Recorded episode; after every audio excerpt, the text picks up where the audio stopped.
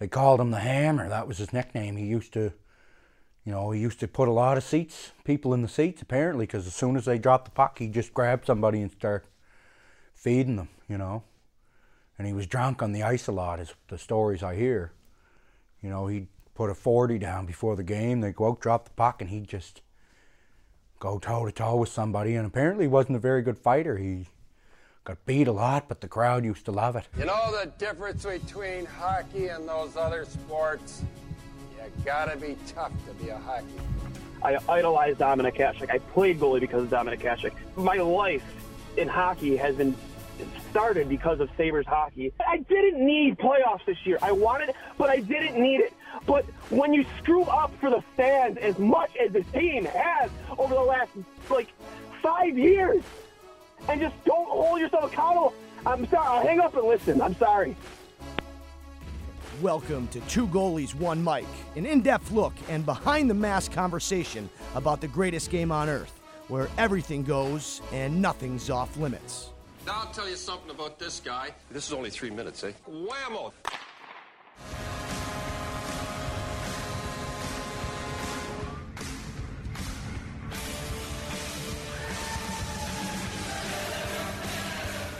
Welcome back, ladies and gentlemen, to episode 24 of Two Goalies, One Mic. I am your host, Johnny Cullen, joined alongside, as always, by Dwayne Stanell. Dwayne, how you doing, brother?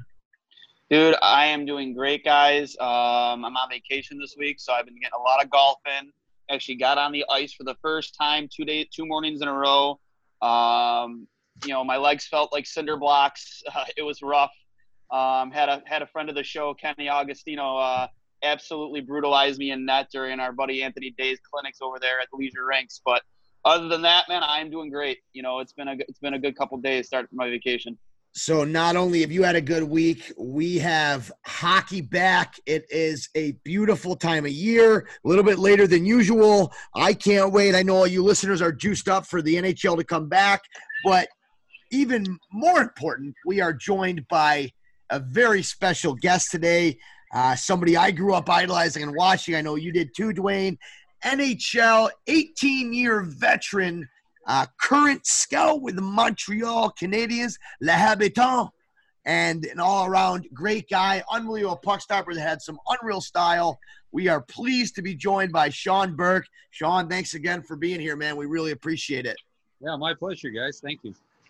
So, Dwayne, I know this is uh, this is one of the bucket list names that we had when we first got this show going. Um, somebody that we both grew up watching. Uh, you know, a well-traveled player that that played through the era that we often talk about as the evolution of modern-day goaltending. Uh, so, really excited for this one, and, and I know you you are too, Dwayne. Absolutely, man. I like I like we said talked about before the show. I love to talk about goalies who kind of lived through the transition of different styles of the position, uh, especially when it came to the equipment. You know how more advanced the equipment's become now since then. So this is definitely. Uh, and I used to have his jersey. I watched him growing up just like you did. Uh, you know, he's been part of a lot of cool teams over the years. So I'm definitely excited to talk to this guy. So, Sean, I, I, you know, in talking before the show, um, like Dwayne mentioned, you not only played for, you know, a few different teams, but some awesome gear wear. You had some great style. It's something we talk about a lot on this show.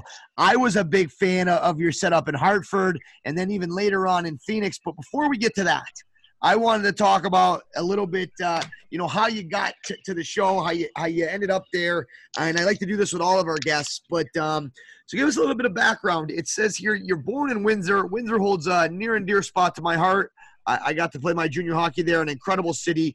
But uh, you then grew up in Toronto. Can you tell me a little bit about your minor hockey years and how you ended up in the GTHL? Yeah, I was uh, I was born in Windsor. My dad at the time was working at the Windsor Raceway, and um, he ended up getting transferred uh, two months uh, after I was born. So we moved up to Toronto, and I uh, I grew up there downtown, basically Dufferin and Bloor area, which um, you know in those days was a little bit rough. But uh, for a kid that loved hockey, it, it, it was a great place. There's outdoor rinks everywhere. Uh, lots of uh, lots of schoolyard hockey, ball hockey as we called it, and um, and when I started playing organized hockey, I, I really didn't play very high level of hockey at first. I played house league, I played uh, as it was in those days B hockey.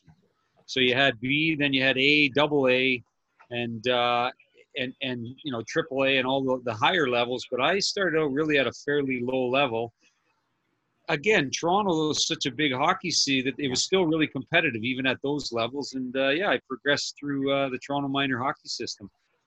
That's awesome. Uh, and like you said, it's the hockey mecca of the world. And, uh, you know, me and Dwayne being, you know, here in Buffalo, Dwayne, you remember all of the, the best tournaments were there, right? Like that for us mm-hmm. was the real, like, um, proving grounds, I, I, guess to say. Let me ask you this really quick, Sean.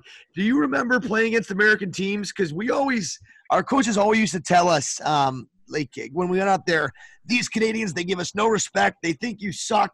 And, you know, I could see where they're coming from because oftentimes we got dusted. Um, I remember the Toronto Marlies, Toronto Red Wings, uh, Mississauga, the Reps, the Rebels, they would just put a hurting on us. Um, do you remember playing against American teams? And was there that kind of, you know, that feeling of superiority well, I, I don't because I didn't really play um, a very high level of hockey till I got around uh, minor midget.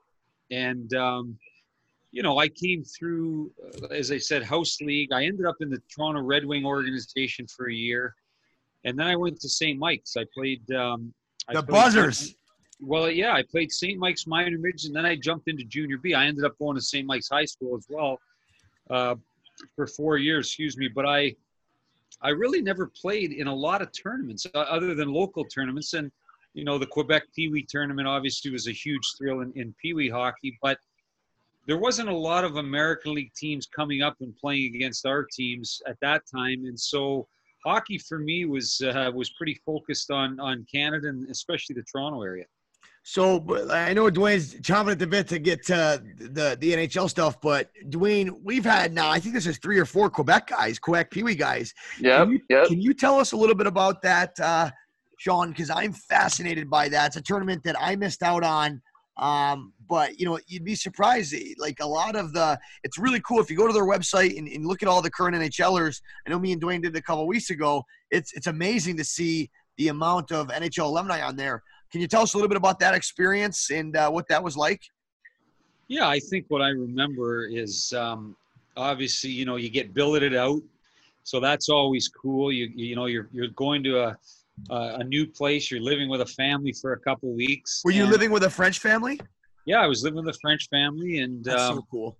Yeah, it was a great experience that way. But you know, you remember signing autographs. You're you're you're a young kid, and people want your autograph, and that's so surreal when you're that age. You don't even really understand what that's all about, but you do understand that this tournament is pretty special when you're there. And, you know, again, I think looking back, um, like you guys do, I've appreciated it many, many years later. At the time, you're just so caught up in, you know, you're, you're, you're playing, uh, playing games, you're playing a number of games a day and, uh, you, you, know you're trying to do well, but uh, but the excitement around and just uh, obviously Quebec City is a beautiful city. It's gorgeous. And, uh, and, that time of year, there's so much going on that it's it's almost overwhelming to a young guy. For sure. that would be that would be absolutely wild to me, being like a like a, a young kid that age and just have some random stranger is like come up and ask you for your autograph. It's like that's like such so surreal. Like I, I like obviously, like I, I tell Collier, I've never, I've never made it to that level of hockey where I, you know, I could experience stuff like that. I would, I think that's the one thing I wish I would have had the opportunity to experience is maybe going to live with a billet family, things like that. Just being able to play outside of New York. Um, that's the one thing I wish if I could go back outside of obviously making it big, like you know you did, and to a certain extent, uh, Cully did. Is that I wish I could have experienced all the different life experiences at the age playing outside of New York or even the United States and being able to, you know, go live with a billet family, you know, see what it's like to experience a different culture or something like that. Like that would have been so cool. And, you know, that, that that's probably the one experience I wish I could have had growing up for sure. Yeah, I think that, um, well, in general, it's one of the great things about playing sports, especially as a youngster, is, is all the other things you learn. And obviously the, the, the obvious stuff of being on a team and, and learning how to work hard and and you know have a role and all those things. But yeah as you're when you're a kid it's uh it's a lot of fun. You know you're in hotels the odd time in tournaments you're playing uh you know mini stick hockey in the hallways and just yeah. whole, just that whole tournament atmosphere is uh, is pretty special. But um, again, for me, I I was one of those kids, and I think it's um, you know it's it's a good lesson for for a lot of young players out there that it doesn't mean you don't have an opportunity to, to develop if you're not playing at the highest levels when you're really young. In those days, you know, like it is now, it was very expensive, and my family didn't have the money to pay for travel hockey when I was young. We weren't we weren't in that position, so I was lucky to be in a city like Toronto that had very competitive hockey at every level. But I think that um, you know, young kids now, especially with social media and internet, and they all they all follow everything. It can be discouraging, I think, if you're young and you don't see yourself playing at the highest level. But that that doesn't that doesn't prevent you. Obviously, everybody gets to that where they reach their ceiling, and um, and you know that's that's just true for everybody at a certain point. But I, I'm a good example of a kid that played at a lot of the lower level hockeys for a lot of a lot of my minor hockey time. You know? And it's you, you awesome know, to hear that. Sorry, Dwayne. Give me one second. Like we talk about all the time, Dwayne, and, and part of the reason, Sean, that we love doing this is is for the younger boys that listen, because in today's ultra competitive, you know, play hockey for 12 months a year mindset, it, couldn't be further from the truth that you need to be a good athlete and a lot of kids feel defeated if they don't play AAA at a young age. Um, but you know, it's amazing, Dwayne. How many guys have we had on that either had gotten cut from numerous teams at a young age, or were never at, at the very top? And and and that message, Sean, that you just sent is so important for the younger generation of goalies. That you know what, as long as your ceiling is, is undetermined at a young age, right? You never truly know it. And, and and for anybody that, that tries to tell you what it is at a young age, they don't know what they're talking about. Because even as as a coach now, and we talked off the air about your son, you know, getting into that aspect, evaluating talent is such a difficult thing.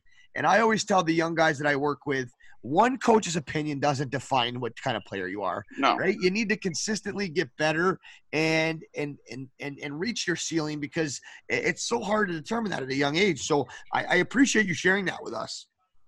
Well, and I think especially you know we're on the topic of of goaltending. I mean, there's only two guys on each team, and um, you know it's very competitive. There's not a lot of positions. Um, you know, not a lot of room and you may be a kid that develops a little bit later. You you may be a kid that hasn't sort of found his his um, athleticism, still a little bit awkward at a younger age, and it can be discouraging, especially if you keep getting cut or you don't make the higher levels.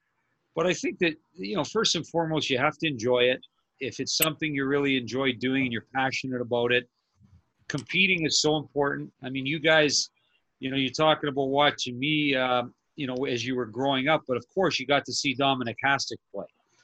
And if there was ever a guy that was a perfect example of, of somebody that, uh, you know, competed on every shot, his, his unorthodox style, the way he looked in the net. And I, I played against Dominik Hasek. You guys will find this interesting. Love I, it. I played against him long before he ever came to the NHL. You know, I played against him in Europe when I was part of the national program before I ever played in the NHL. And I can remember really, I can remember looking down the other end and, and almost thinking about the fact that this guy looked like a street hockey goalie that had the worst equipment. He looked absolutely terrible out there. Yet, yet here he was. We couldn't score on him, and I never forgot that that um, that this guy, you know, playing for Czechoslovakia in those days, it wasn't even the Czech Republic; it was Czechoslovakia. Yep um, it, it, stood out to me that uh, that you know he was so effective, and and obviously you know everybody got to see years later what he was all about. Um, but there was probably lots of people telling Dominik Hasek in those days, "You can't play that way. You can't play that style. That'll never work in the NHL." And yet, um, and yet, if if he would have listened or been discouraged, we would have never seen, uh, you know, the type of dominance that he had for so many years. So there's there's lots of good lessons like that out there. There's lots of examples, but first and foremost, you got to believe in yourself and uh, you got to enjoy it. If you're not enjoying it, you're not going to do very well.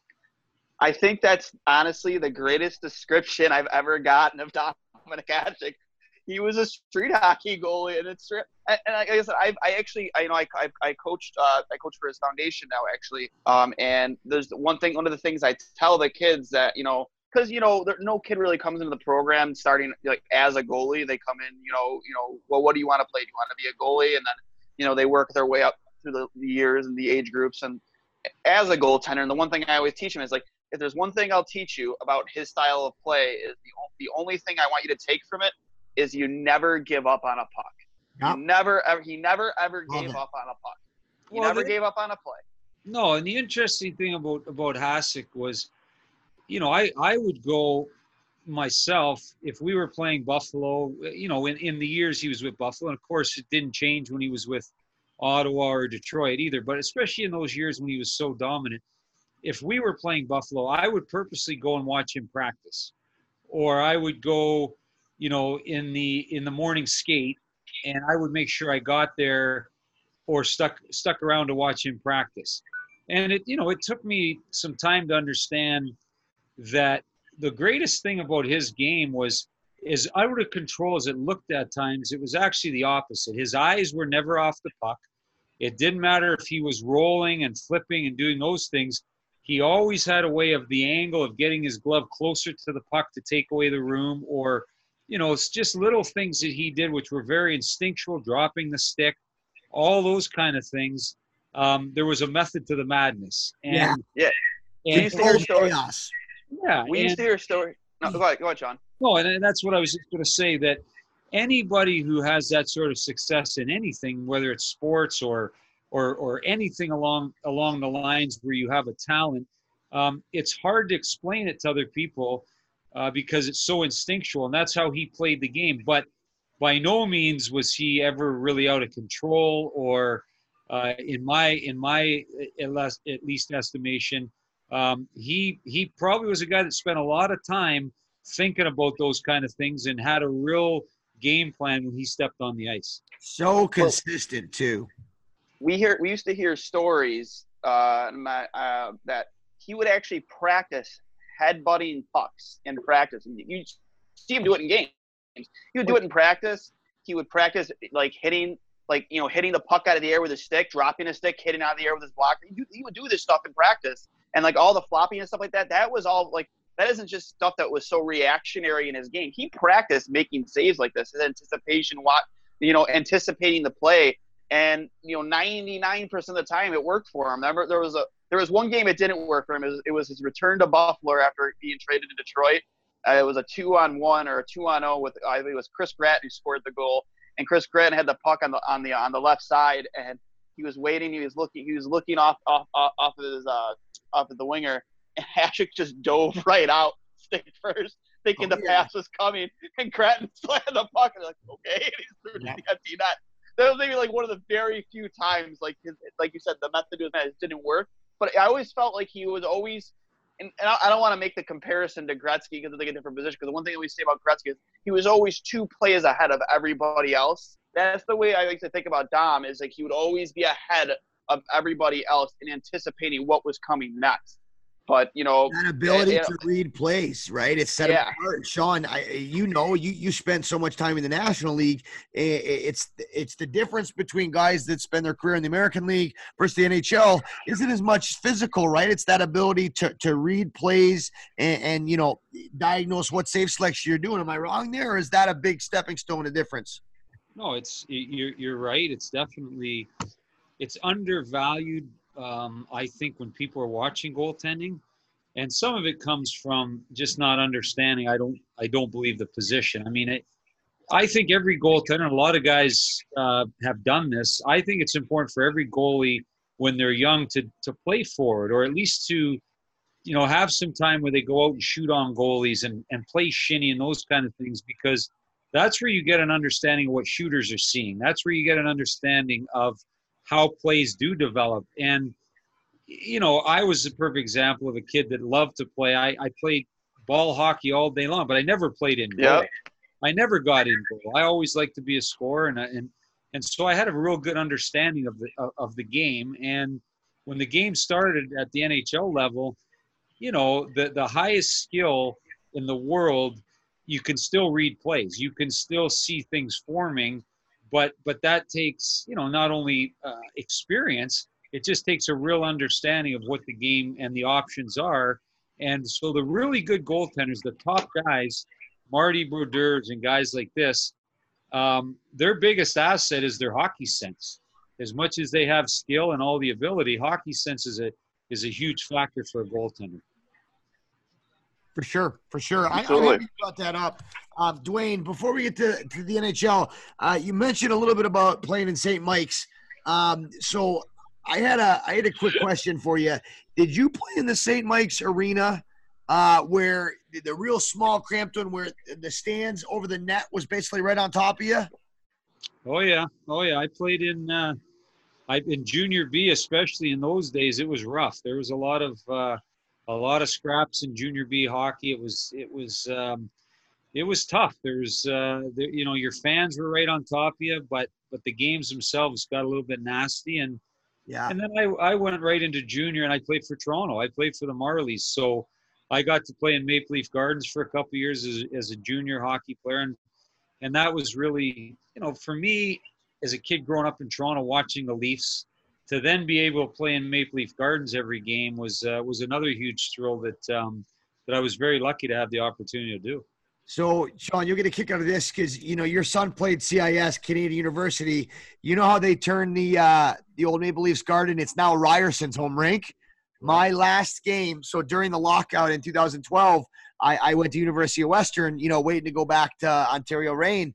And my last game, and I'll remember this forever because my dad got to come see me play, was in the old Maple Leafs Garden, and it's beautiful what they've done.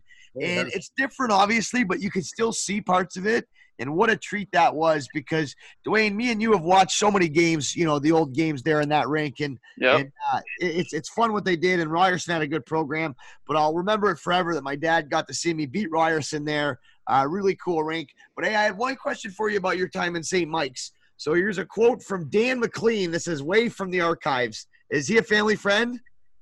He, um, you're talking about Dave, the the he scouts for Montreal as well. Well, I'll read the quote and you tell me if, if you remember it. So I remember when Sean was 14 and at St. Michael's, uh, the Toronto Nationals had the best junior bantam team in all of Ontario. They came down and Sean just put on a show, stood on his head. They beat the Nats 4 1. You remember this?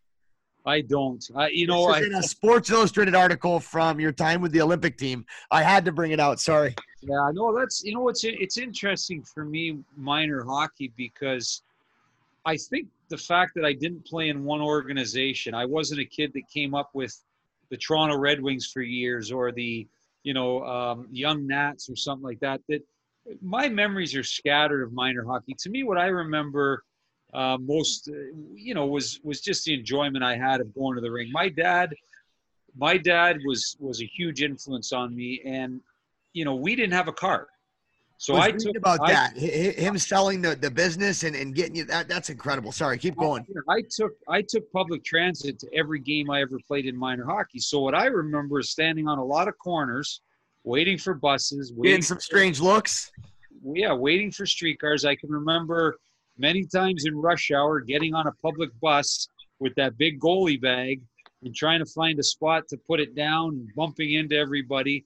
Um, but looking back, you know, that really tested how much I enjoyed the game. And my dad was not, you know, he wasn't doing it in any way to sort of make me tough. It was just the way it was. If we were going to go, if I was going to play hockey, that's the commitment it was going to take, and he was going to be right beside me. But he wasn't going to carry my hockey bag for me, and uh, and that and that was that was a great upbringing as far as learning learning it a little bit the hard way.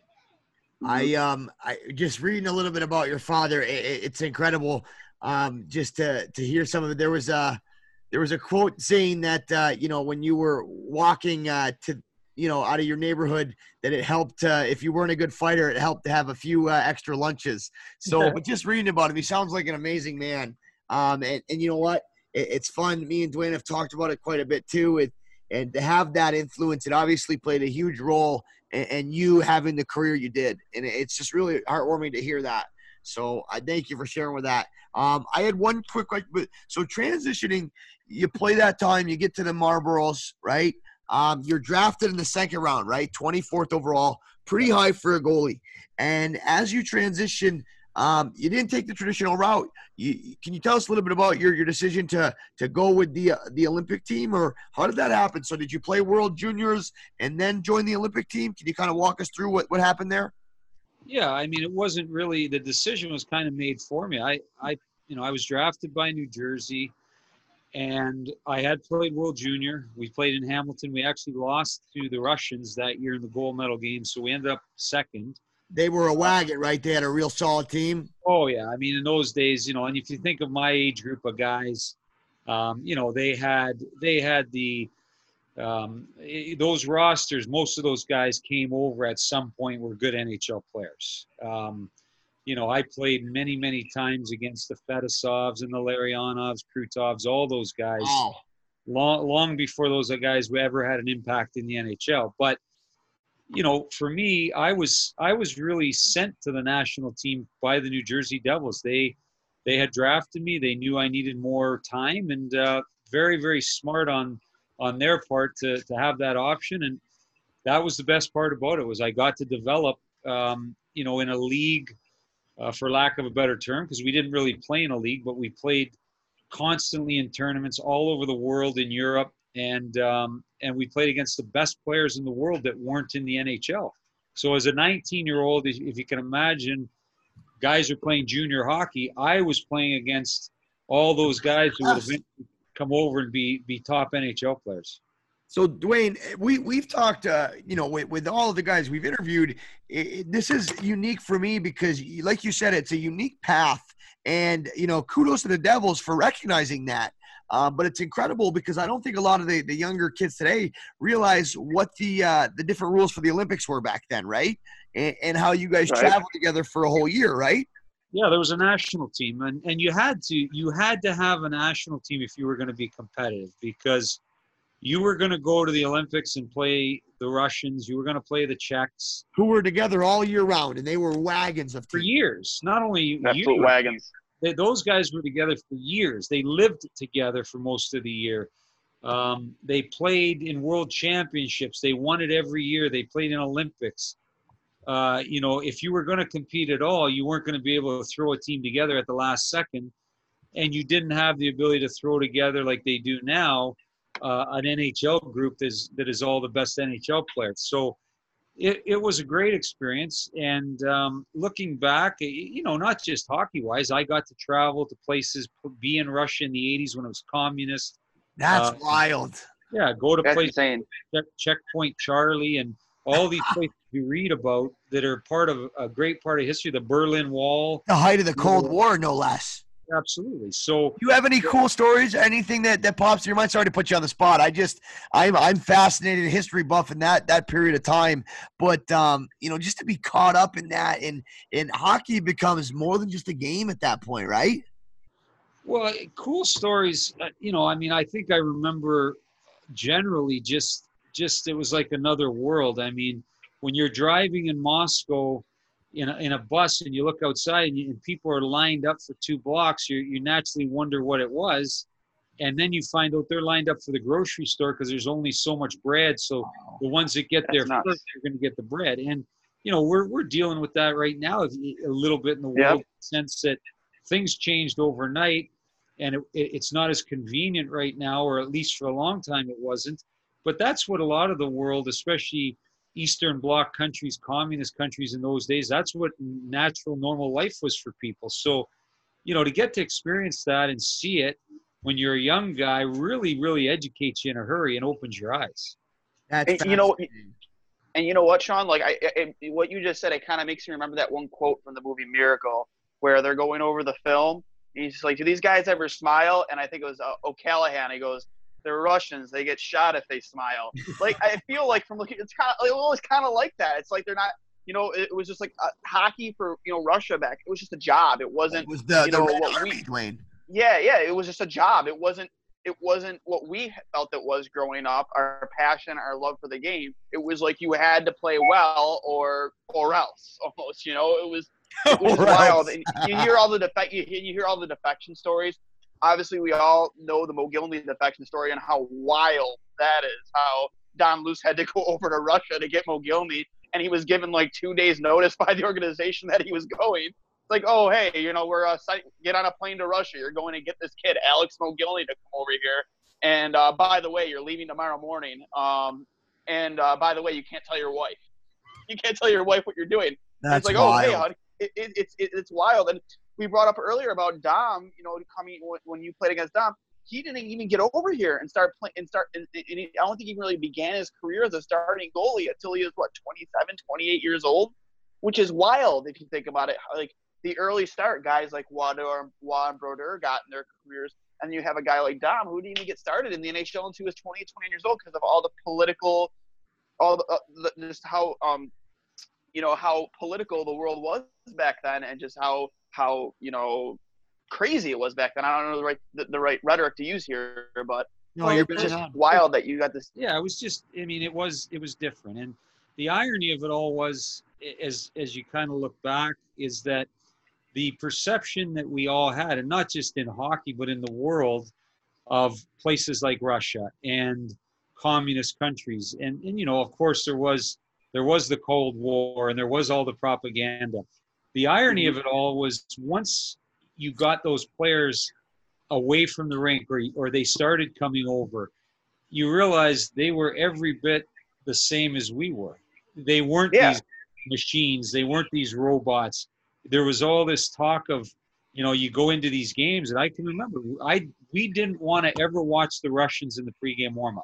If you watched them in the pregame warmup, you were scared shitless to play them. They were just so talented and skilled. You didn't want to watch them practice. It, it was almost it, it, it wasn't beneficial to you.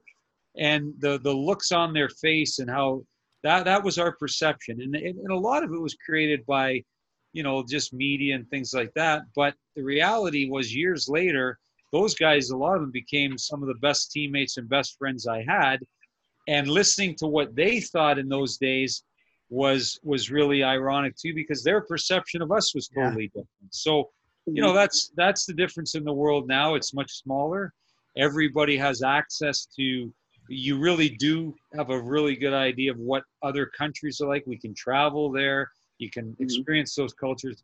In those days you really it was really kind it's of closed off. closed off and hidden from you a little bit. So um, great great for a young guy like me that i got to witness that and, and see it um, and, and uh, very, very, uh, very lucky to do that. So and, and it's it's crazy too because like you said, you you only had you had opinions or an idea of a way a culture was like how we maybe back then you or we thought that it was over in Russia and Europe and how they thought it was over here in the United States. All you really have to go off of, like you said, is this like this this biased propaganda, this biased rhetoric towards one another's cultures. And like you said, they come over here and they're just like us, man. They're just like a bunch of kids that love to play hockey. Just love know, the game you know, just want to play. And that, that, that's, it's wild today. I mean, I guess it's not that wild if you look at the political atmosphere today in the world and, you know, you know, what but it was different, Dwayne. It was yeah, different. yeah. You know, different it, kind of different back. Then. Oh yeah, different. Yeah, different type of divisive. Yes, absolutely. Well, Alex but, um, Mogilny, for example, Alex and I played together in Vancouver. Oh wow. Yep. And you know, for people who don't know Alex personally, and they know him as a hockey player, what a great player he was. Al- Alex was probably one of the more colorful guys. He he he loves cars. He loves golf. I mean, how many Russians do you know that the first thing you think about is how much they love golf? Alex loved golf. He's a really good golfer. He and and his cars and and just one of those guys that's so easy to hang out with. Really a fun guy. And I don't even think people. I mean, maybe in Buffalo is the one place they realize how good this guy was. But he oh, was God. he was one of the more. He, this guy should be in the Hall of Fame. There's no there's no, no doubt. This guy's Next question I was going to ask you. Yeah, well, I, I yeah, I mean, there's no hesitation on my part because I played with Alex, but also, you know, if you think about scoring in any era, the, the amount of goals this guy scored, it you know, it's not it, it's not hard to say that though the numbers are there. Like he's he's definitely Hall of Fame worthy of course, Stanley Cups play a role, and, and all the team success uh, seems to be lately where where the, the, the Hall of Fame is headed. Guys are getting recognized for more than just points and you know personal achievement. They're getting recognized for being on winning teams and the character they had. But but Alex, to me, he brought a competitiveness every night um, as as high as anybody else, and and has the numbers to go along with it. Absolutely, and uh, sorry, it, go ahead, Dwayne. No, I said it, it, was it was magic. I mean, even I was I was like such a young kid, but it, was magical watching him with Patty LaFontaine for those couple years, man. Just the magic those two created on the ice together, just the speed, and even back then, It wasn't Beautiful. as fast of a game. It wasn't as fast of a game because you remember two line pass was a thing back then. It Wow. wasn't as fast of a game, you know, back then as it is today. And they would both just fly. It was it- poetry in motion. Oh my God. And that must have made life difficult as a goalie. And and leaning on that international play, I wanted to ask you, Sean, because uh, you know, we still got your whole NHL career to get to, and we can't keep you all night. So um, coming into that, you were joined by Andy Moog, a guy that had a tremendous amount of success. And not only that, you were coached by the legend Dave King.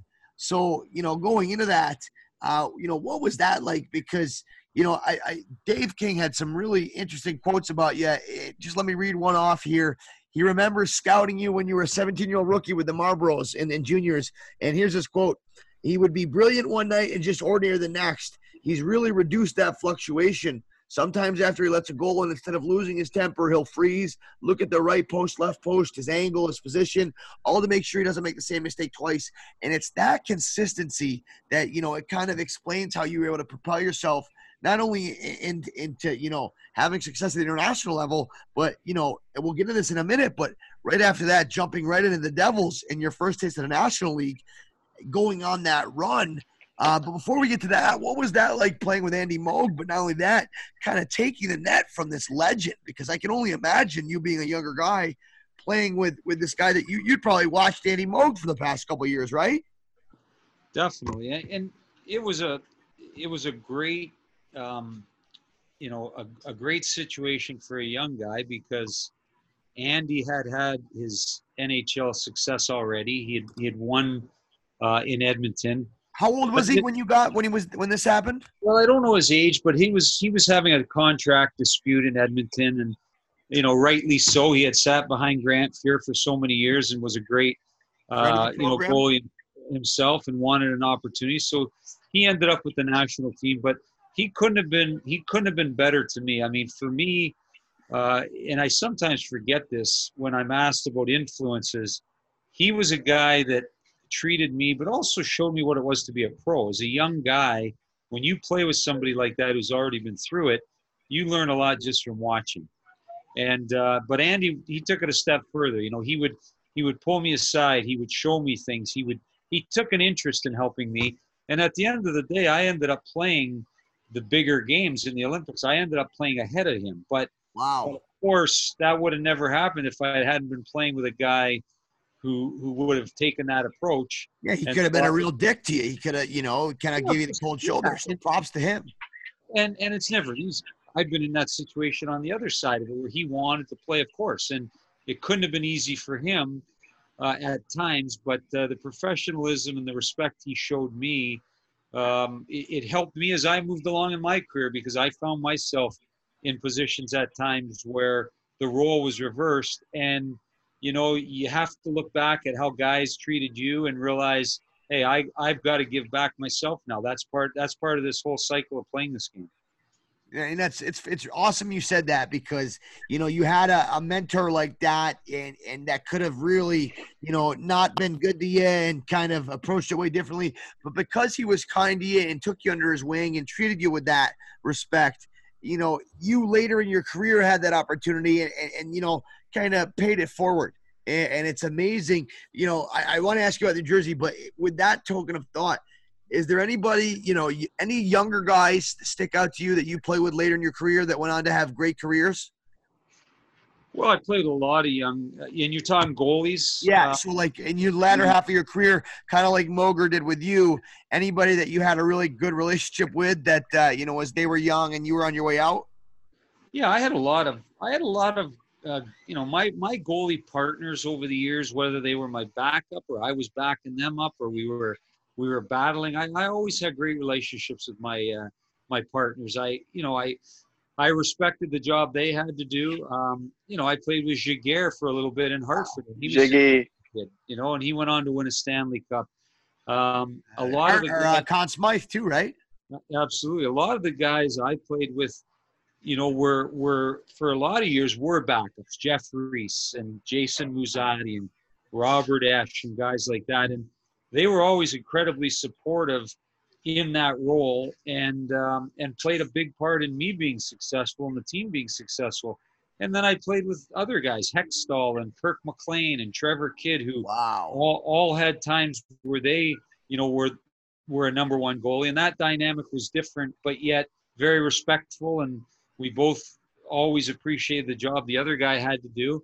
And then late in my career, um, you know, I played with Brian Boucher in in uh, in, in Phoenix. I played, um, you know, in, in LA at the end. I played with all kinds of guys. Fukufuji, the only Japanese-born wow. player I to play, was was my partner for a while. So it was a colorful career that way with a lot of colorful characters. But it it's never easy when you're when you're one of two goalies on a team. Both guys want to play. There's a competitiveness, but there also has to be a respect and. Um, and you owe that you owe that to your partner because you know he uh, he's going to be going through the same things you are.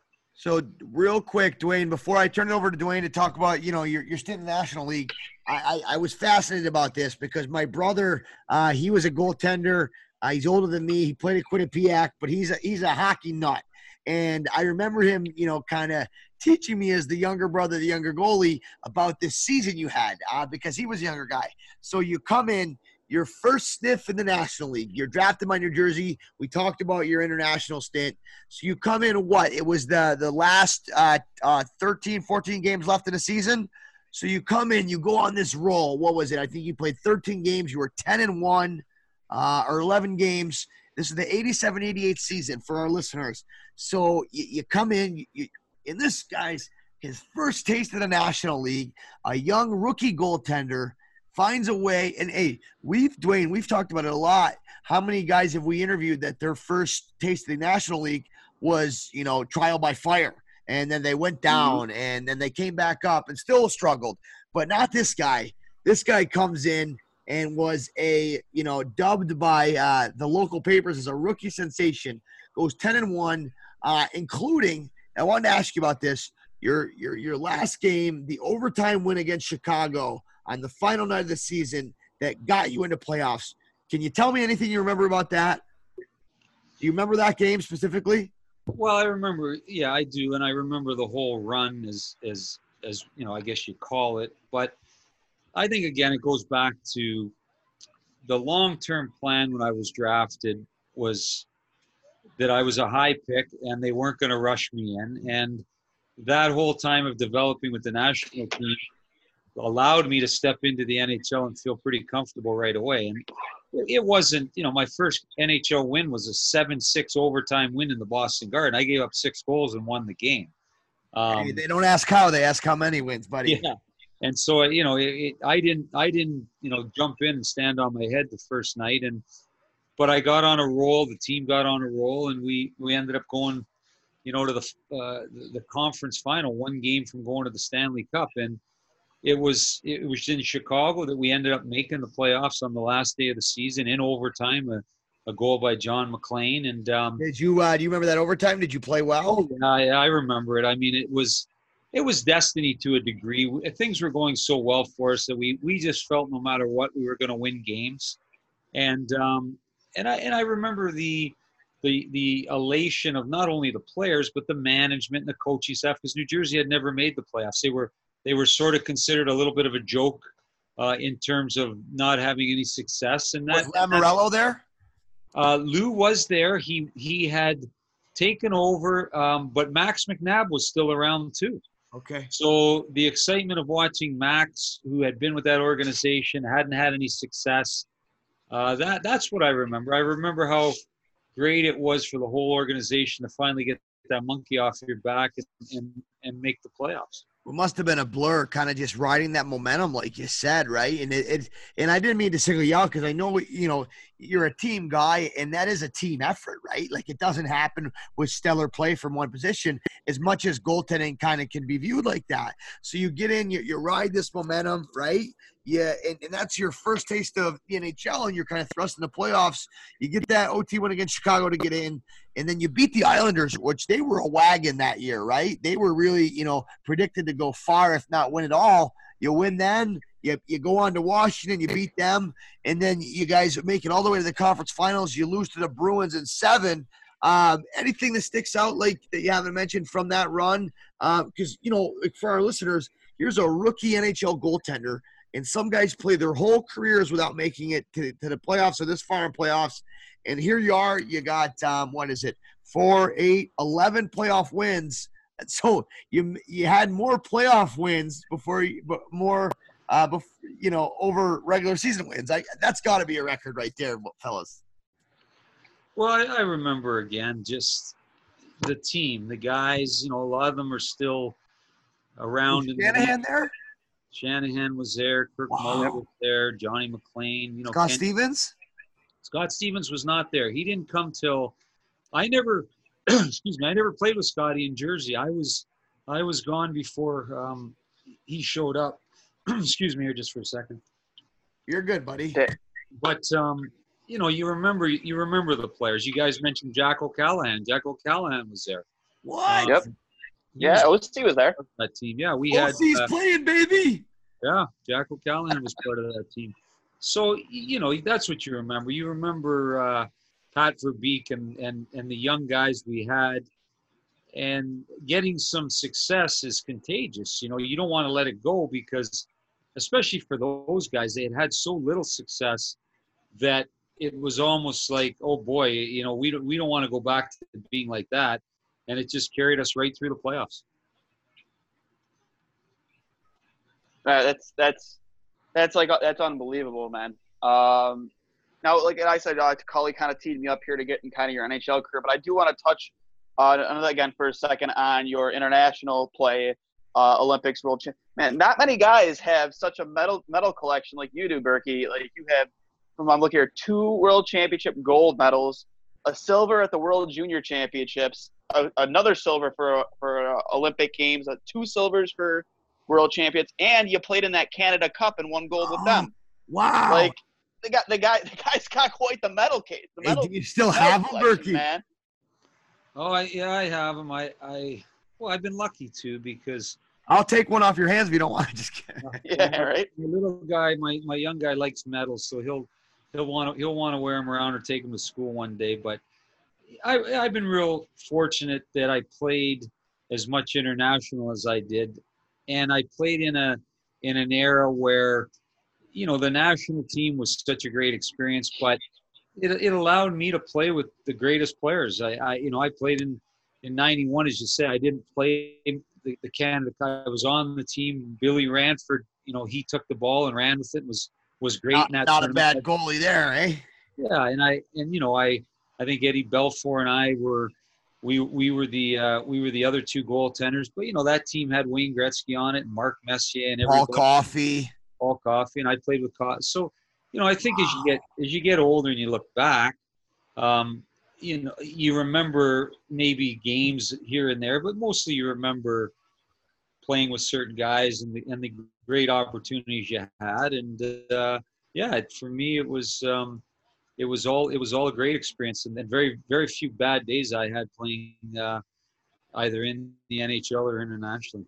Really quick, yeah, and, before you go to the NHL, I just what was that locker room like, man? Wayne Gretzky, uh, Larmer, Messier, Coffey, MacInnis, Lindros, Truck, Theo Fleury, uh, Luc Robitaille, Brendan Shanahan, Rick Tocchet, Scott Stevens, Larry Murphy, Bill Ray, like, come on, man. Like, that's not, that's, that's incredible.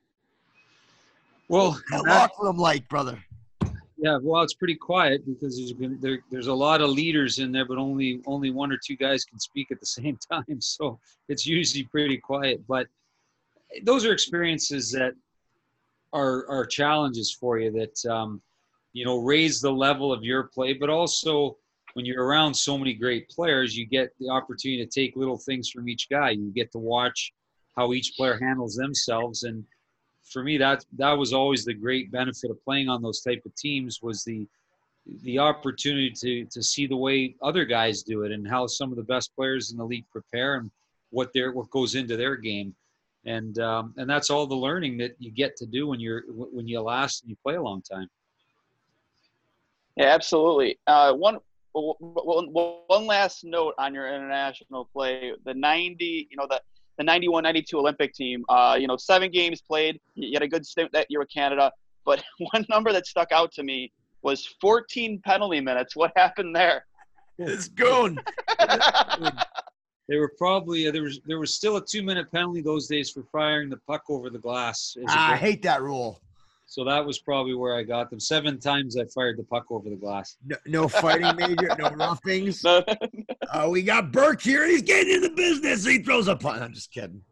That's awesome.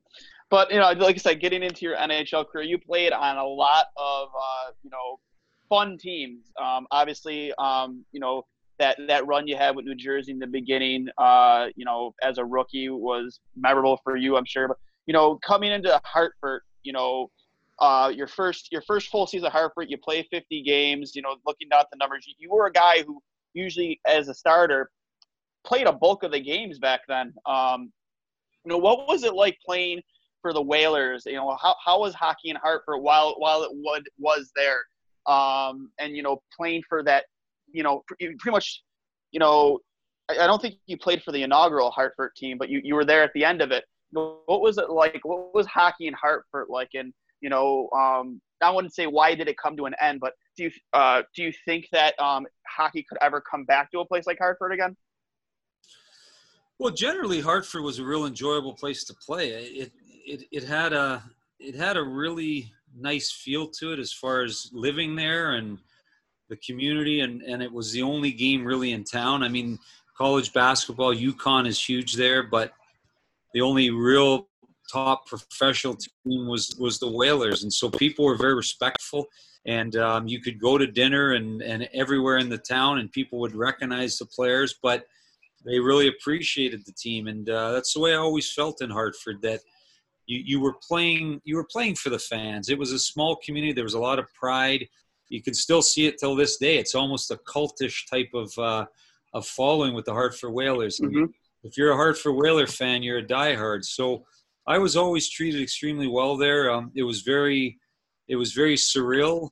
The last game, knowing that the team was moving, there was there was a, a, a eerie feeling in the building. We were playing Tampa that night, and uh, and when the game was over, there was a salute to the crowd. And driving home, it really hits you that you know you're not going back to that rink again. The team's not going to ever play here again. So it was a very strange time. Um, I don't know if Hartford ever gets an opportunity to get a team again. I know that uh, there's the passion there, economics of being what they are in the NHL make it difficult to be in a small market, but um, mm-hmm. it was uh, it was a great experience for me, and, uh, and and and I still have friends, good friends that I had when I when I was playing in Hartford. And and that's why it segues into my next one because you know we're a small market here in Buffalo too, and we make it work. We're a diehard fan base. You don't have you don't have to look far down the viewership charts come playoffs. You know, Buffalo the last decade hasn't been involved in the playoffs, but you know, you look at viewership where you know where most fans are watching. Buffalo's right there at the top. And I'm not saying I always compared Hartford to Buffalo, but like you said, there's a cult following. It always seems it seems like I, I feel that hockey could work there again. And um, I'm not saying Carolina is a bad market. Obviously, they're making it work right now. But it was always kind of discouraging being a hockey fan back then and just you know see, seeing a team move from a place like Hartford to Carolina down down down south and you know seeing that kind of ripped away from that fan base because I personally I, I love the jerseys. I love the colors. Like I loved everything about about the Whalers back then. So it was always discouraging to see the, a team a team like them uh, being forced away from that fan base because it did seem like they they had the support there at least from from the fans in the city well, yeah, and again, I think economics changed. Yeah, you needed corporations. You needed to be able to, you know, fill buildings with sky suites, and um, and it just it didn't have that sort of a population. It didn't have that sort of an economy in that in those days. But Carolina, to their credit, it, it, it didn't start out great as far as the team played in Greensboro for two years. Uh, there wasn't great crowds. The team then ended up going up to Raleigh and you know, if, if you really look at it, they, they've won the Stanley Cup. They've had competitive teams now. They've really turned it around there. So you, you have to give them credit. Um, and, you mm-hmm. know, there's probably some satisfaction for Hartford Whaler fans that Carolina went on and had some success. They, they can still relate to it. But uh, I'm sure it also hurts. And I know it does to lose your team, especially when uh, there's so many kids that were growing up hockey fans there uh, I still get lots of cards, uh, fan mail from people that want you know Hartford Whaler cards signed and those kind of things. And uh, cool. and it was a good experience, but um, unfortunately, like like a lot of things, the economics just changed it.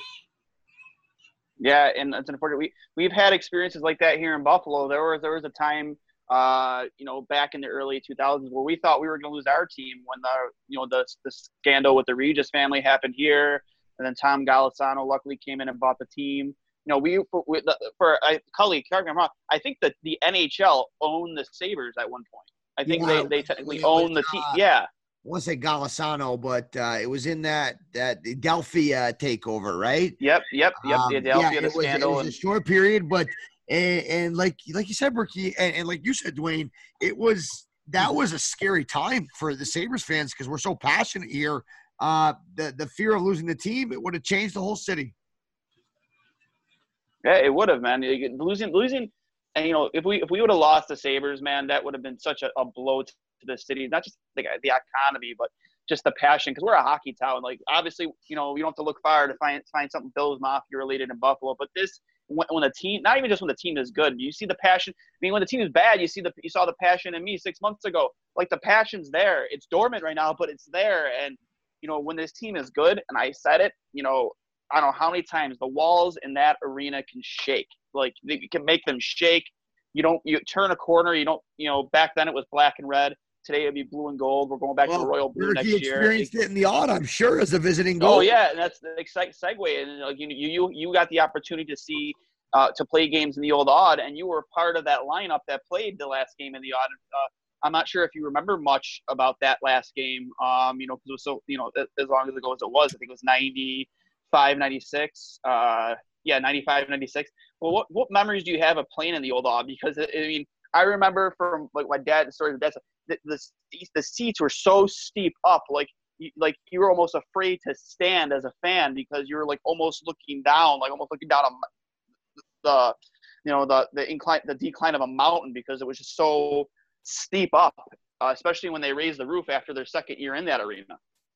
Well, yeah, I remember Buffalo was al- always the Aud was a tough building to play in. You know, the the dimensions were different. Um, the the fans, you know, you have passionate fans in Buffalo. They're they're uh, there's no doubt who they're cheering for when the puck drops, and uh, and you had some great teams. I mean, uh, you know, I think we'd be very remiss to not mention Dale Hawerchuk right now and what he's going through. Oh And, um, yeah, you know, God I, I, always had a lot of respect for Dale. I know Dale. I, I got to play with Dale in the World Championships, and uh, what a great player he was, and a great person. And uh, he's going through, as we all know, a lot of tough times right now. So thinking mm-hmm. about him, but Buffalo had great teams. They had very, you know, with, with Hawerchuk and obviously LaFontaine, and we talked about Mogilny. When you came into Buffalo as an opposing goaltender into that Aud, you knew you were in for a night. The the, the bounces off the boards, the just the, the the the glass, everything about that building was was beneficial to the home team. Do you remember the But you- Zamboni door? They used. I've heard stories. They used to remember. Have the guy the kick it out. Of course, he'd stand back there and kick the puck when it would come around the boards, and uh, Wayne, you ever heard that story? Oh yeah, and I and I remember uh, I remember the, the gentleman that would dance up in the stands. That uh, I can't remember the little old uh, little old guy that had the great Pee Wee Herman dance. He it That's was awesome. It was an event and um, and credit, but I but I will tell you this: I wasn't sad when the building was was being uh, tore down and we were getting a new one. That's for sure. Love it. Love it. Hey, really yeah. quick. it- I was just uh, you know, searching. You had some incredible gear. We talk about it all the time. So, really quick, Berkey, I won't get into it now, but um, you know, later on in the summer here, we're going to be, you know, bringing on all of our, our all of our NHL guests for you know about five ten minutes each to talk about their their gear wear. Uh, would love to have you back on for that because you had some awesome style, look good, feel good, play good. You took that to a whole nother level. You're you're you're you're set for Hartford. Me and Dwayne were talking about it off the air. Immaculate. Oh my goodness. Takes me six to midnight. sexy. What a set of pads. Also, your set for the Coyotes was incredible. So can we get you to you know come back on when we do that in a couple months? Absolutely, guys. I'm uh, Awesome. I'm not, and I was never a gearhead. I was never a guy that spent a lot of time um, messing with my gear. I was lucky. I, I was with Brian's for most of my career. I had a great relationship with the company and and the um, the staff was good friends of mine, and those guys worked so hard there to come up with ideas for me and would send me some pictures and say, "What do you think of this?" And a lot of the time, any of that stuff, the whale tail and all those different things that I ended up wearing, came right from the factory with, with the ideas that they had back in the shop there. So, um, yeah, they did a great job for me. I always felt like when I stepped on the ice, my equipment reflected my personality a little bit, whether it was in my masks or anything else. But I, I can't even take credit for some of that because uh, there was there was guys working hard behind the scenes to come up with those ideas. Love it. Love it. Uh, and real quick, uh, just he, you know, you bring up Dale Howard, Chucky. We do his uh, cancer did return uh, over the last couple days, and uh, I know his son tweeted out, you know, you know, a very heartfelt. Uh, I think it was a tweet or if it was a statement, something very heartfelt about his father. So let's get a couple clicks for Dale Hawerchuk and Hawerchuk Strong. Definitely, uh, you know, he's a he's a Buffalo alumni. I know the Jets are out there showing the support. So we just want to know here at Two Goalism, Mike, he has our support too. You know, our thoughts our thoughts are with him and his family. One hundred Um, I know, got uh, I absolutely. really quick. Sorry, I played against he he coached in the OHL for Barrie. you know, in my last year, and I've heard nothing but awesome things about the guy. Obviously, we grew up watching him, Dwayne, so I had a tremendous amount of respect for him. But I remember, uh, and I'm sure that you played against him, Berkey. Bob Boughner was my coach in Windsor. He would tell me stories. I remember Windsor Barrie was, guys, the most heated rivalry at the time. Um, and still, when we would go there, Boogie made this rule there's no friends on the day of the game, no talking to their team. He would always make a point to go over and talk to Dale, and he would come back, and I would pick his brain because I'm a Sabres kid, and he would tell me such good things about him. Tremendous amount of respect for that guy. What a warrior. And like you said, Dwayne, you couldn't I couldn't have said it better myself. Our thoughts and prayers are with him from two goalies, one Mic. Uh, we hope he beats this. He's beat it once before. We know he can do it again. Our thoughts are with you, brother. Absolutely. Um, you know, just fast forward obviously a little bit uh, through your career because you know I keep you here all night. But uh, you also played for another, you know, inaugural uh, team. Uh, was uh, the Phoenix Coyotes, uh, and again, another setup, you know, I setup of yours that I love. I love the jerseys, as I mentioned before. You know, what was it like playing hockey in Phoenix? And then we'll touch on obviously the best season I think probably of your career was with them when you posted a 920 save percentage, uh, played 60 games, and you know had 33 win, uh, 33 wins, 33 and 21. You know, what was it like playing hockey and hockey, playing hockey for in Arizona for the first time? You know, in it survived up until now. I know they've had their issues uh, trying to keep sustained success there. Um, you know, what was it like playing there in the beginning, and can you see hockey surviving there long term? Well, yeah, I can. It, it's it's always going to be a challenge. Um, you know, Phoenix is home for me. It's been home for me for over 20 years now, and uh, and I and I was fortunate. I got there at a time when my game wasn't very good, and I was struggling. But I got with the right goalie coach. Benoit Allaire was in Arizona at the time, and yeah, uh, legend. The Allaire brothers, a legend.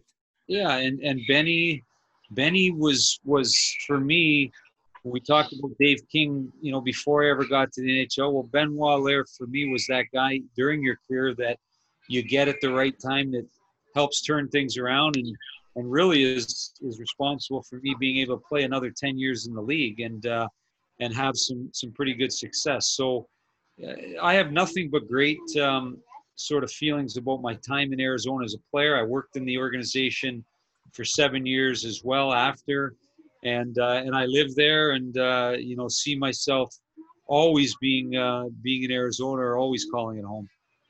And, and you know what? And in, a lot of respects, hockey has worked in Arizona in, in, in different ways because if it wasn't for the Coyotes, we wouldn't have Auston Matthews, who is a, a, a superstar right now in the NHL.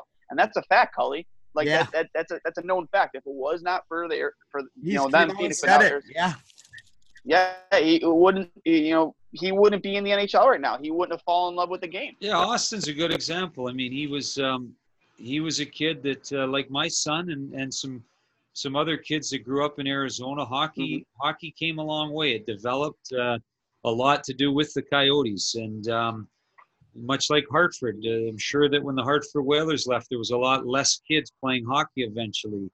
You know, there's not there's not that home team to look up to and get excited about. So Arizona and Phoenix, uh, you know, before it was the Phoenix Coyotes, now the Arizona Coyotes, but they've done a great job with grassroots hockey there, and it's it's still got a ways to go. Um, but my my own son's a good example. He ended up getting drafted in the NHL. He ended up playing. You know, he was in four NHL training camps. Went to the CIS after that.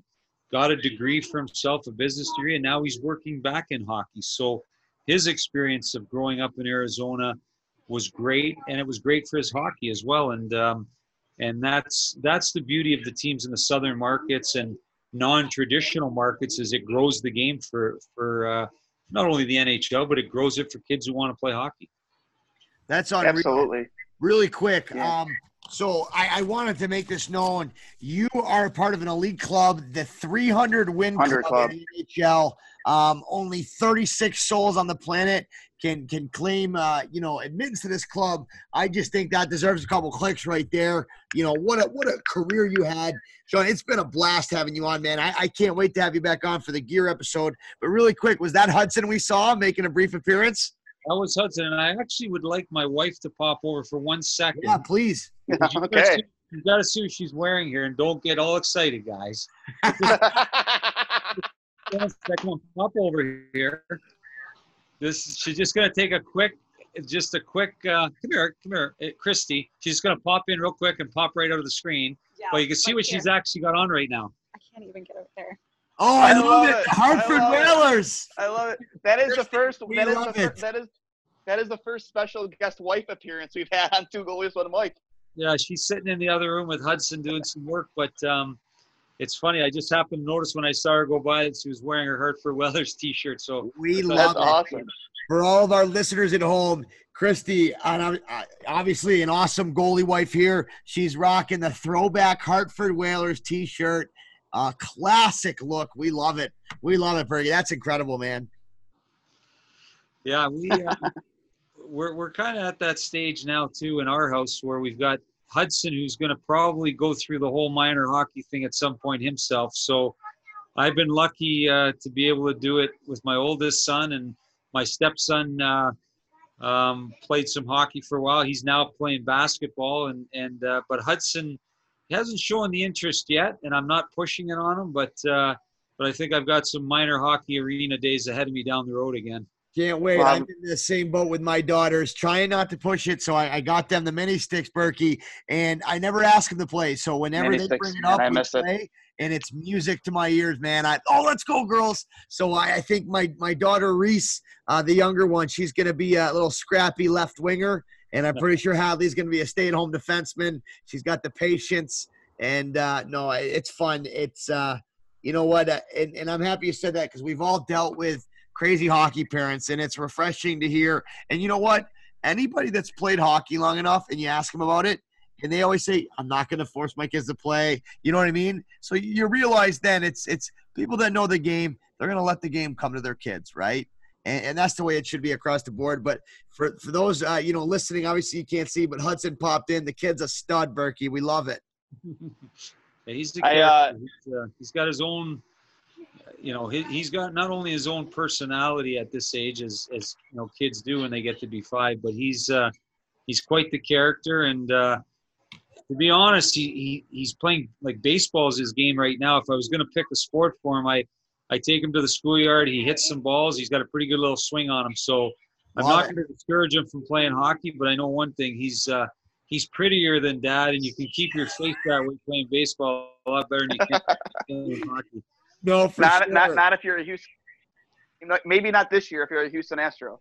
Yeah, good point. No, hey Berkey, we really Point. appreciate Uh, having you on, man. That that's incredible. And I have uh, go ahead. I- man.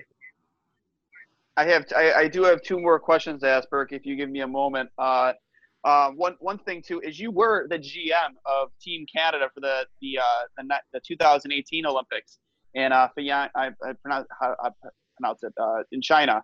Yeah, Um, what was yeah. South Korea, actually Pyeongchang, South Korea. Was Pyeongchang, yes. Oh, 2000. South Korea. Sorry, I apologize. Um, what was you know what was that like taking like I mean that must have been a huge honor because you had so much experience at the international level playing for Team Canada. Now you here you are being asked to be the general manager of Team Canada in a year in a in a time where you, professional players aren't allowed to play. So what it was almost like you know back in the days of the Miracle on Ice, where you're you're looking for the non-professional or former professional uh, hockey players to come play for the Olymp for, for you know to represent Team Canada. So what was that like, and how you know how how did you go about assembling the team that you did, and how difficult was that? Because obviously you couldn't pick from the cream of the crop the National Hockey League level. Well, yeah, it was a huge honor, and um, I had played in two Olympics, and then obviously it came full circle many years later. I had had the opportunity to be the general manager. It, it was a difficult process, as you can imagine. It, you know, again, you don't do it on your own. I had a great staff with me. I had lots of people that spent lots of time watching games. I I had Dave King back with me. Um, I was his boss, which was which was great to be able to be his boss for a change. And flip uh, the switch, eh? Funny how things do come around, but it, it it was a process that required a lot of time. It required a lot of travel. I was on the road 23, 24 days a month where I was in Europe and scouting games and trying. I was working with Montreal at the same time. So I had very little time that I wasn't watching hockey, but I wanted to give every player who was eligible a fair opportunity to make the team. And in order to do that, we had to work extremely hard to scout them and watch them and do our, our homework. And it was very gratifying. We, we didn't end up winning gold. We, we won a bronze medal, which in Canada is is never the goal. But in fairness to that team, they played their best hockey at the Olympics. They they played great. We beat the Swiss. We in game one we beat the Czechs. We ended up beating Finland in the crossover game, and then we had a tough period against Germany that ended up costing us. But the teams were incredibly even, and so every game was a battle. Anybody could have beat anybody, and uh, my memories are nothing but fond of of that team and how they performed. Well, you know what? I was I, I remember tuning in and it was incredible to watch because you, you look at it and Russia had all their studs, right? Um, well, not too, Kovalchuk, but they had like a lot of guys days. that were back in old days, really. Right. And um, that German team, man, they were, you could tell that they've been playing together because they were, and they were used to that big ice because they utilize it so well. And, Berkey, watching them in the, in the offensive zone go low to high and utilizing that space, it was incredible to watch. What a piece of, you know, what a team they put together. But I wanted to mention, um, I had played against a few of your guys, Christian Thomas, Eric O'Dell. They had both uh, probably had about 15 career goals on me apiece. Um, but they're they're good. Everybody's got 15 career goals. On hey, come on, Dwayne, get out of here, man. Um, crowded bus. It's a crowded bus there, Johnny. yeah, that, that's for sure. Uh, but I remember one of my favorite memories, and Dwayne's going to give it to me for this, Berkey. But Christian, Thomas, you know he has great hands, right? Really talented player. My first game back from injury, uh, my overage year, we were playing the Oshawa Generals at home. My parents were there and uh, went to a shootout. Christian Thomas was notorious for being a shootout specialist, and he came down. And uh, my my teammates joked because I screamed afterwards, but it was the poke check heard around the world where I, I just gave it everything I had. It was all or nothing. I got just enough of it, and we won. And my mom got a picture, and I'm absolutely going nuts. My helmet's off. It, you would have thought I just won the Stanley Cup, not the first game of the regular season but that's uh, that's a highlight of mine.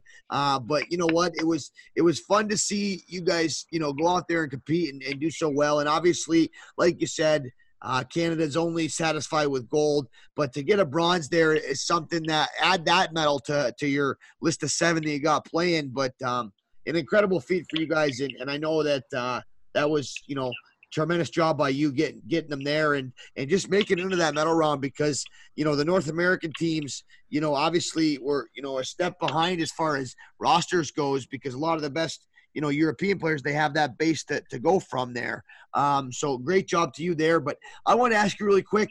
Uh, last question for me. Uh, you know, with your current situation. Obviously, the pandemic's throwing everything into array. You might not be too busy with it right now, but what's it been like scouting for the, the Canadiens? Obviously, uh, the the organization with the, the most rich history and tradition here in, in, in the game. Uh, what's it been like being involved there? Well, it was a great, uh, you know, it, it's been a great experience for me for the reasons you said, but also it allowed me to do all the things I've done the last few years with, with Team Canada, which, you know, included a lot of other things other than the Olympics. I was part of a World Junior team a few years back that won. I was, I was part of a management group at a couple World Championships.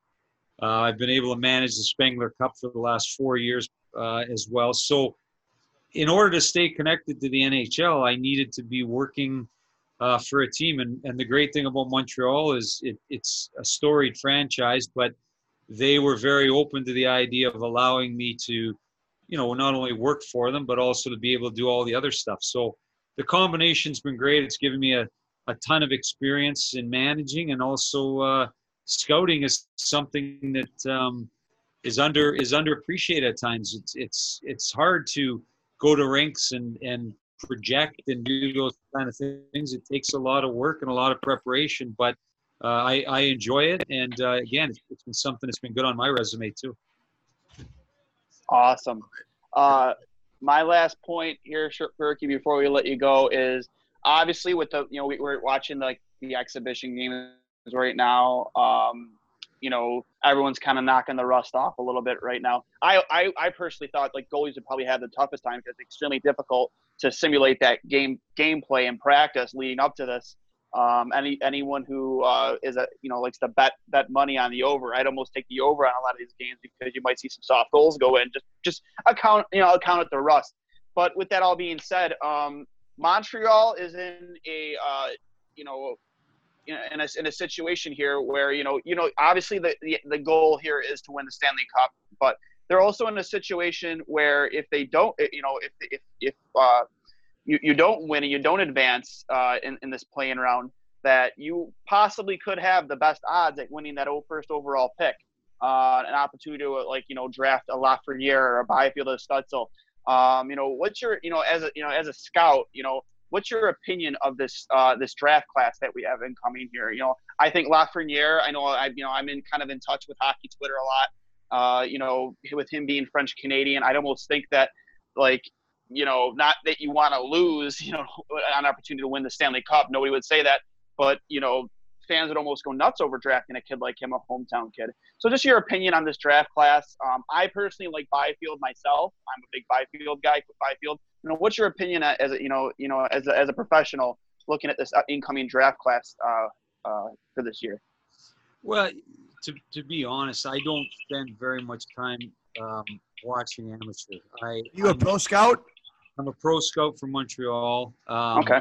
Now, of course, for my own uh, personal, you know, knowledge, I like to keep up on on if you know if I have a chance to watch any of those games with the top players. I do. I you know I know the names. I know uh, things about players. But you know, to your point, um, it's you know that's an interesting situation because you know for the Montreal Canadiens, you obviously could never tell players. It doesn't matter to the players if Montreal gets the first pick overall. They're they're yep. competitive. They want to win when they step on the ice. Yep. Every every guy is going to go out there with one thing in mind. As an organization, big picture, of course, you'd love to have a chance to get the first overall pick, but you're never going to go into a a, a series like this or into the playoffs, whatever you play ins, whatever you want to call it, and think about anything other than winning hockey. Winning. That's that's the nature. That's what makes our game I think um, you know it's a great game to begin with, but competitive uh, juices the minute the puck drops, uh, you can't take those away from guys. So those things will play out. I, I, I we're in tough. Pittsburgh's a great team. Um, mm-hmm. Montreal, we we're healthy. We've got we've got some really good pieces there. Uh, so those guys are going to go out with with nothing in, in mind other than trying to upset Pittsburgh. But from an organizational standpoint, if that doesn't happen and you have a chance to draft and, and you happen to win uh, the draft uh, lottery here and get the first overall pick, that can set your organization up for a number of years. So there's there's obviously benefit to that. But uh, as an ex-player um, and now a guy that's been out of the game for a long time, I see both sides of it. But there's no way you're ever going to walk into an arena with a hockey team where guys aren't going to give 100% oh, no way. try to win that hockey game. Last oh, question yeah. for me. Sorry, go ahead, Dwayne. No, I I, I absolutely agree. Uh, the, the the end the the goal is second you step on the ice is to win. I just thought it was very interesting where it's not. I'm not saying it's a win-win for Montreal because like you want to win the Stanley Cup, like that's your goal. You want to raise the cup, and you like especially you know, especially with like how um, unprecedented these times are that we're in right now, where you know you could have a goalie go on a heater in these short series and you know win you a couple games, or you know maybe a player, you know a, a player on, on your roster go on a heater. But um, it's just like interesting to me because like you know you could lose, and then you, all of a sudden you're drafting first overall, and you're you're, you're having an opportunity at one of these studs. It's just you know it's it's interesting to get a, you know a, a, an opinion of a guy on the inside and what they think. Yeah, let let's be honest. If if if our team, if Montreal wins the first round, and then loses the next round, you've great you won a round and for the players they've accomplished something that most people probably mm-hmm. aren't thinking they're going to do right now but then you've taken away your opportunity to draft the first overall pick from an organizational standpoint. So was was that really worth the, the satisfaction of winning one round? Probably not in terms of an organization, but that's the beauty of our game. You are not in control of that, and the players, when they step on the ice, are thinking of only one thing. So there's no way to control that. There's never going to be a way um, to to sort of predict that but um, it is interesting, and uh, you know, it'll play out the way it's supposed to play out, and and mm-hmm. and our players will give 100% against Pittsburgh, and if, if we're worthy of winning the series, we will. If we're not, then uh, then we'll be we'll be looking at uh, trying to hopefully win the draft lottery. So I have one quick question. Uh, well, two. They go part one A, part one B. Uh, Andrew Sturtz, he's a Buffalo guy. I got to coach him back in the day. Uh, he's now with your AHL club. Uh, if you got, do you know Andrew? Have you got the chance to watch him at, at all? A little bit. I went down to Laval quite a bit this year. Um, he wasn't playing a couple of times when I was down there, so I didn't see a lot of him. Um, but uh, I give a lot of credit to those guys, our American League players, our coaches down there. It's um, as you can imagine, it's every bit as competitive the NHL, yeah. and every guy down there has the dream of uh, of putting on the big club's jersey ultra competitive. It is a hey, real quick. Is Hayden Verbeek Pat's uh, son or relative? He yeah, uh, he's a relative. He's not the son. He's the um, I believe he's Pat's nephew. All right, and then last last question for me. Thank you so much for your time, Michael McNiven. What's he like? Uh, is he have the uh, does he have a highest ceiling of being able to get to the show? And I know it's hard to predict, but uh, you know I've heard good things, and uh, you know he's obviously a very talented goaltender. What's uh, what, what are your thoughts on his? Michael's come a long way. He um, he was a guy that I think up until this year was sort of floating around. Nobody was sure what what the next level was for him if he was going to take another step in his development. And this year he started the year out in the East Coast League. He uh, he went down there with a great attitude. He played extremely well. Circumstances ended up he's up in you know in the AHL. He played well up there then he's with the big club through this um, training camp. And, you know, Michael's a perfect example of a kid that's just showing some perseverance. He's got himself in better shape. It was always a question of whether his conditioning was going to be high enough. And, uh, and, and I give him a lot of credit. He's, he's made another step for himself. Where he goes from here, hard to know. It's, um, it's never guaranteed, but uh, he's, he's definitely put himself back in the discussion. And uh, as, as we talked about a little bit earlier, you, you really have to control what what's within your means, and he's, yep. he's been a kid that's done that. Yeah, he uh, you know, he bounced back like you said, had some great numbers with the Adirondack Thunder and Jacksonville and Laval. And like you said, it's it's not always easy as a goaltender. You get bounced down to the East Coast League. Uh, Dwayne, I forget, I think it was Olaf Kolzig who who had yep. talked to us about you know how tough it was going back and forth and you know it takes that perseverance and that consistency. So props to michael. He had gotten into the ohl and, and owen sound right after i had left. So i was still you know calling games for tv Cogeco there. And i got to uh, you know commentate a few of his stuff and you know had some success in the ohl but you know props to him. And obviously he's fighting an uphill battle trying to you know replace Carey Price and, and it's got to be fun to to be a pro scout in that organization Berkey because you know he is a generational talent. Price is and uh, fun to watch as a, as a goalie coach, and I'm sure your son does this as well. But I use Carey in a lot of examples. The way he's able to get his power push leg that close to his body, his hip mobility, his hip flexibility, and just how calm he is. There is no wasted movements to Carey Price's game. He is immaculate to watch. But um, hey, Berkey, this has been one of my favorite interviews, man. What a blast it's been. You are a true, So fun. a true ambassador of the game and the position. This has been so much fun for me, and I, I'm sure for Dwayne too. I can't wait to have you back on for our, our gear uh, our gear episode. That'll be so much fun as well. So thank you so much on behalf of all of our listeners, man. It's been a blast. You are a true beauty, my friend.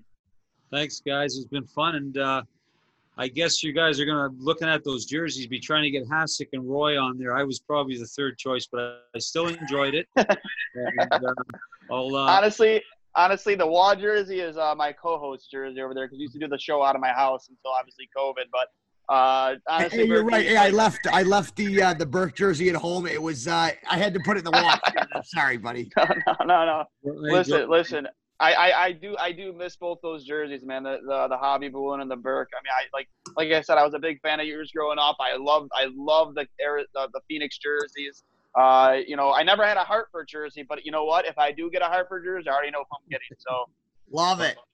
It was fun, guys. Thanks for having me. Good luck with all not a problem. talk equipment down the road. Can't wait. Absolutely. Take. Hey, good luck to Hudson. Tell uh, Christine Hudson it was a pleasure to have him on the show briefly, man. Okay, take care, guys. Hall of Fame name there. Hall of Fame name. See you, man. This podcast is brought to you by Mitt's Barbershop, created and owned by a true friend of the program, Justin Gritsky. Mitt's is a modern day barbershop that provides a cool atmosphere featuring some of, some of the greatest barbershops Buffalo has to offer. Come in, enjoy a free beer, play some video games, and get the best haircut in the area. When I asked Justin what sets Mitts apart from the evil chain, super duper cuts that we see at every intersection, his answer says it all. My vision was to create the only true barbershop in Cheektowaga. When customers walked in, I wanted them to get that feeling they got when they strolled into the barbershops of old. The golden era of what a barbershop meant, not just a place to get your hair cut. So if you're looking for the real deal, come on down to Mitt's to get the real feel of what a true barbershop is and what it's supposed to be. The clear cut top dog for all your hair cutting needs. Look no further than Mitt's Barbershop. And when you mention that two goalies and one mic sent you in, receive $5 off your haircut that day. Talk about customer service at its finest. Located at 3461 Genesee Street in Cheektowaga, it is located right next door to the 33 Speakeasy Bar and Grill. Their phone number is 868 1424, and their hours are Monday 12 to 6, Tuesday, Wednesday, Thursday, and Friday 10 a.m. to 7 p.m. On Saturday, they're open from 9 a.m. to 4 p.m. and closed on Sundays because why not? Everybody deserves a little Sunday fun day. I want to finish this ad read off by reading a great testimonial from one of Mitt's loyal customers. Tired of the cookie cutter salons trying to get your attention? Also tired of those men focused salons? Then when you leave, you feel like you just visited a Supercuts for men and the haircut isn't any better? Then Mitt's is the place for you. Great cut, very professional, great atmosphere. A great place for men to get cut and trimmed up. I'm honestly a little sad I'm only visiting Buffalo because I need something like Mitt's back home. You heard it here first. Come on down to Mitt's for a great cut and an even better experience. We're happy to have them as a sponsor to the show, and we hope you join us in finding out what makes Mitt's just so special. Thanks again to Justin and all the hard work him and his staff do. And without further ado, we'll kick it back to two goalies, one Mic. This podcast is brought to you by Better Biscuit. Better Biscuit is a hockey training tool designed to help you develop your game. These fiberglass reinforced pucks are developed to handle less than perfect surfaces, enabling hockey players of all ages to practice their skills in their driveway, basement, or schoolyard, honing their skills whenever and wherever possible. It comes in two different styles. The Better Biscuit Sniper helps players develop forehand, backhand, one touch, saucer, drop passing, and shooting. Ideal for perfecting those toe drags, puck control, and stick handling. The other option is the Better Biscuit Passer.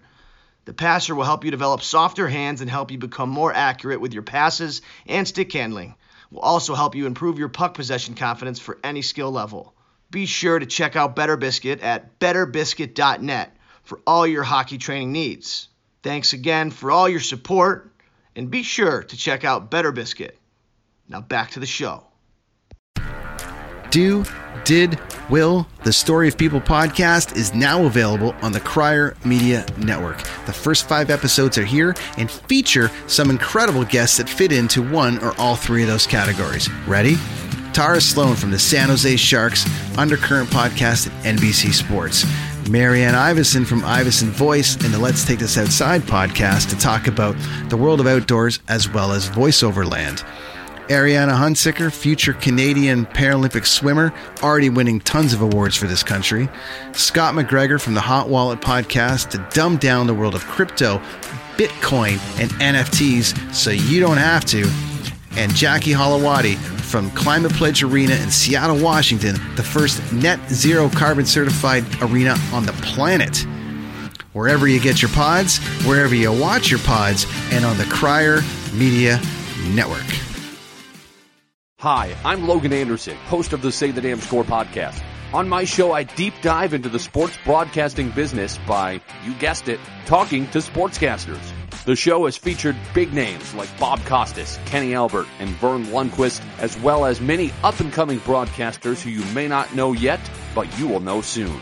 Whether you're looking for professional development as a sportscaster, different career paths, or if you just want to be entertained by hearing some of the best storytellers in the world tell their own stories, this podcast is for you. You can subscribe to the podcast on all major podcast platforms, or you can visit our website, saythedamnscore.com.